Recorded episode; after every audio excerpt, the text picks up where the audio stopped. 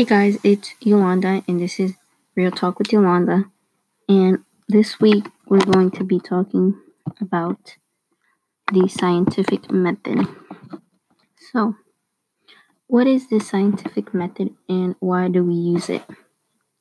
Well, I think that the scientific method is an extreme way of like gaining and like organizing and applying new knowledge.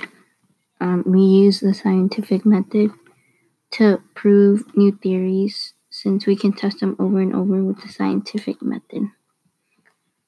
Where do where would you use a scientific method in your daily life? We use a scientific method in our daily lives like in school and solving real life problems we deal with every day.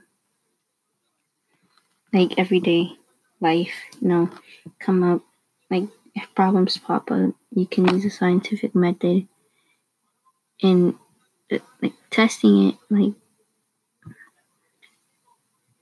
how you can solve your problem. Um, when was the last time you had to figure something out on your own? How did you do it? Um, something I had to figure out on my own was when I was doing some of my math homework since I was home already. I was really struggling with one topic. So I went on my computer, and of course, since everything's on the internet now, I searched my topic up and I found some videos and some links that were pretty helpful. Um, I found videos that explained the topic or how to do the topic, which made it way easier. And then I found some websites where I got some practice problems I can do, and I entered them on there. So that really helped me.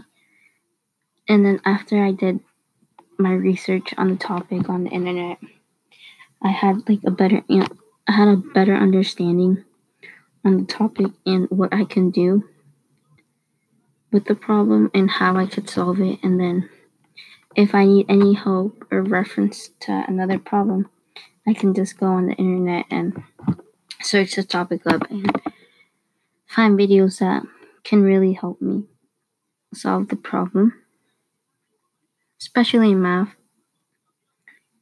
Because math, I find it pretty difficult. I hate math. Math is one thing I do not like. Now, finally, for our last question. Given unlimited resources, what scientific what scientific or medical problem would you investigate and why? Well, if I was given if I was given unlimited resources, I would investigate the medical problem of cancer. Um, the reason I would investigate this medical problem is because so many people you know, suffer from this disease and go through so much pain because of it. And since no one has ever found a cure of it, I would like to be the first one to find a cure for that. Since I would given I would be given unlimited resources. Um, I find that this disease is really hard on people and kids and adults can go through it.